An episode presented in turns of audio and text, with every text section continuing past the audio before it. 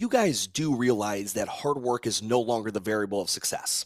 Working hard as a micro gym owner does not cut it anymore. You all wake up early. You all spend time on your programming and developing your coaches. You all care about your clients. You're doing hard work. Just most of you are not doing smart work. Trust me, this is coming from somebody who grew a micro gym in 10 years to the point where I was able to retire at the end of that tenure.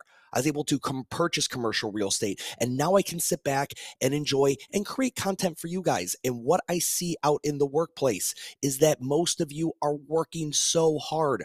You just don't know what the fuck you're doing. You're not working smart which is why I created MGU, the only online business school for micro gym owners. When you get into MGU, the entire concept is this is not a system. This is not a this is how you should run your gym. My goal is to educate you as if you had gone to college for the business of fitness.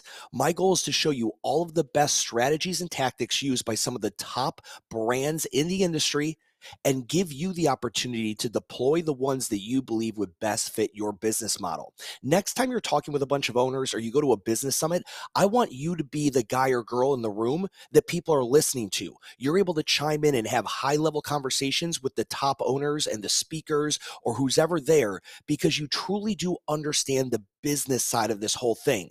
It goes beyond programming, it goes beyond community, and it sure as hell goes beyond coaching.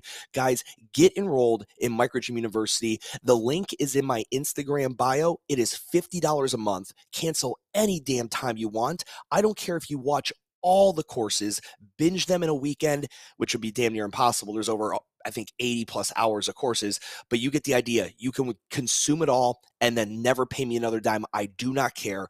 I just want more micro gym owners doing hard work done smart. Guys, link is in the Instagram bio. Go get enrolled. What is up, guys? It is Stu, and it is another episode of the What the Fuck Gym Talk podcast. I believe it was yesterday. Today's June 7th. I'm recording this. So, yeah, yesterday, or no, yeah, today. Today I dropped a post. It essentially just was uh, a statement saying, you know, please stop asking your members to help you move into a new facility. Every micro gym owner knows what it's like when it's time to upgrade your facility. It's exciting. It means business is probably going well and you've exceeded the capacity, or, or so you think so, of your current facility. I would argue you haven't, and I guarantee you if I got my eyes on it, I could show you how to increase the operational capacity and stay at that facility with reduced rent than you moving to this more expensive place. But that's neither here nor there. Where that is, though, is inside of Microgym University. Go check that shit out. Um, anyway, I make this post, and I like listen. I know when I'm typing this thing up, I can already picture how many people are just going to read the the the image right? The, that piece of the creative and not really get into the guts of the copy, and they're going to get extremely butthurt. People like, whoa, whoa, whoa. I literally had someone say, like, whoa, if you just want to be like a Planet Fitness bro, go do that. That's on you. But the rest of us here are trying to make communities and relationships. And, and listen, you those things happen. Community happens without trying. I've made the content on this. Community is the lowest form of the human phenomenon. It is. Like, you will have community. Go to a bar on uh, NFL Sunday where you and strangers all just happen to be wearing the same thing and cheering for the same team because you happen to be from the same city, and you will make friends with somebody very, very quickly. That's community, right? I joke around like, you know where there's got great community? The KKK, prison.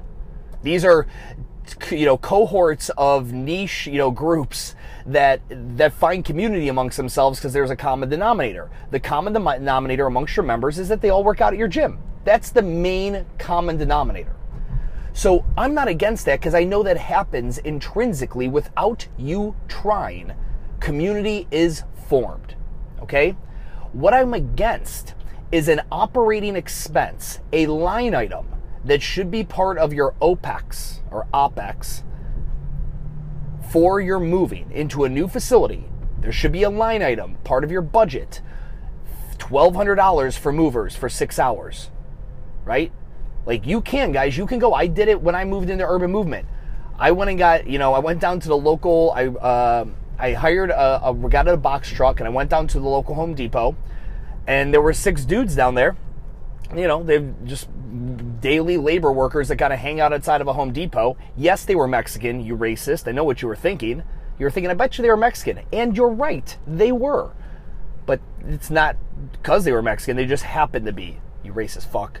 Um, listen, no, they were. They were fucking phenomenal, though. Um, and then I hired uh, one of my. Uh, he was a coach at the time. Um, maybe he was in development, but anyway, he had a bunch of. He was in college. He had a bunch of college buddies. Paid those guys too. So I did all that, and I had the member. I or had these paid workers move all the equipment, all the stall mats. It took like six or eight hours, one day, done.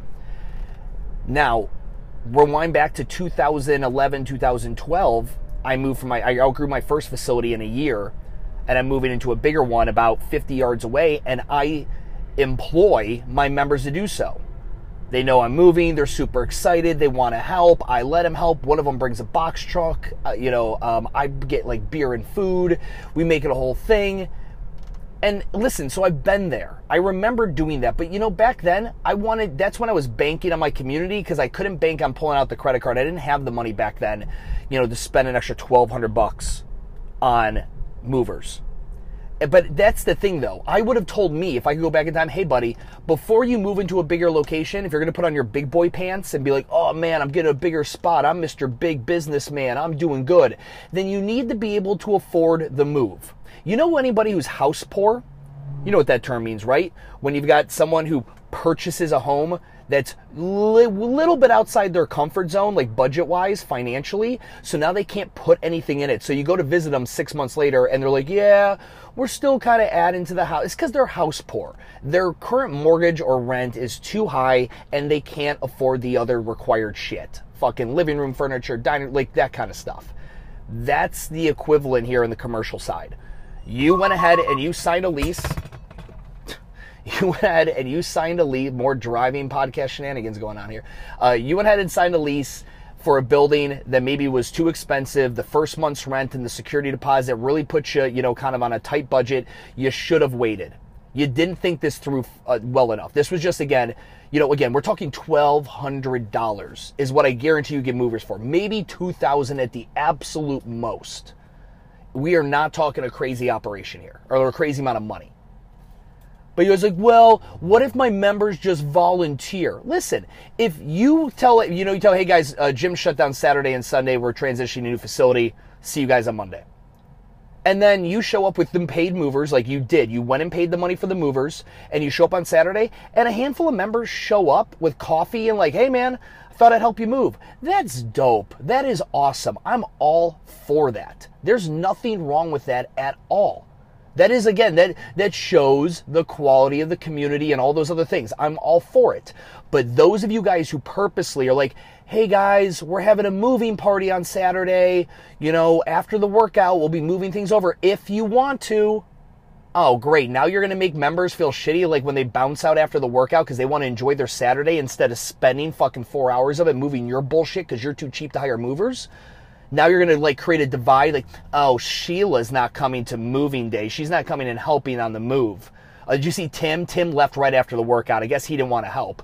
Like instantly this is the kind of stuff that happens. And the level of butthurtness like i make this statement and this is even if you don't like me which by the way it is an easy 5149 and i believe it's 51 in the way of people who dislike my content but still follow just so they can let me know how much they dislike it if you're on that 51% of disliking my content and you read this, you could have read the copy of this post I made and go to Instagram to see what I'm talking about and been like, all right, listen, I don't agree. I use my members or whatever, but he's making some good points. Because the main point I was trying to make in this entire piece was guys, listen, it seems innocent and it truly just seems like an extension of your community and customer base. But the problem is, is you are planting this psychological seed within your members that they are a part of this business and they are not. They are a customer. That is it.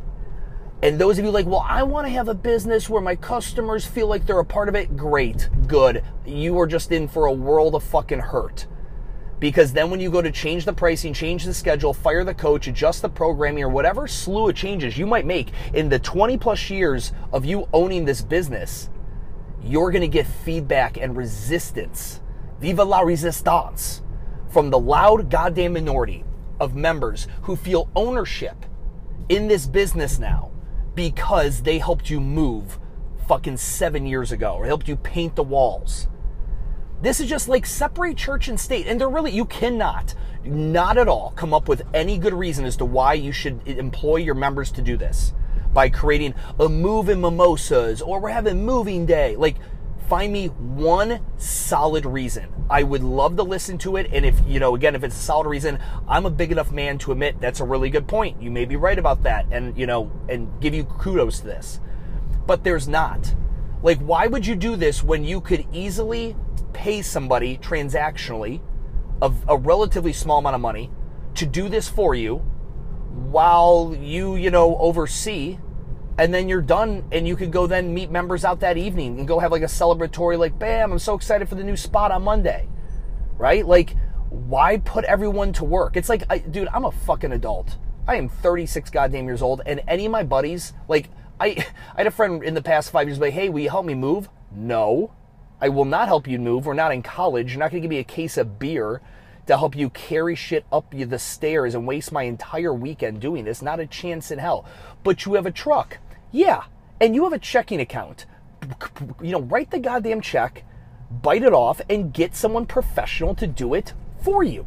Like a fucking adult. I don't understand how people are seeing, like, again, I believe most people like, well, no, it's just I asked my members because we're a co- family, a community family. No, dude, you asked your members because you know, and you push the community button because you didn't want to pick up your credit card. That's the fucking point. That's the punchline of this whole thing.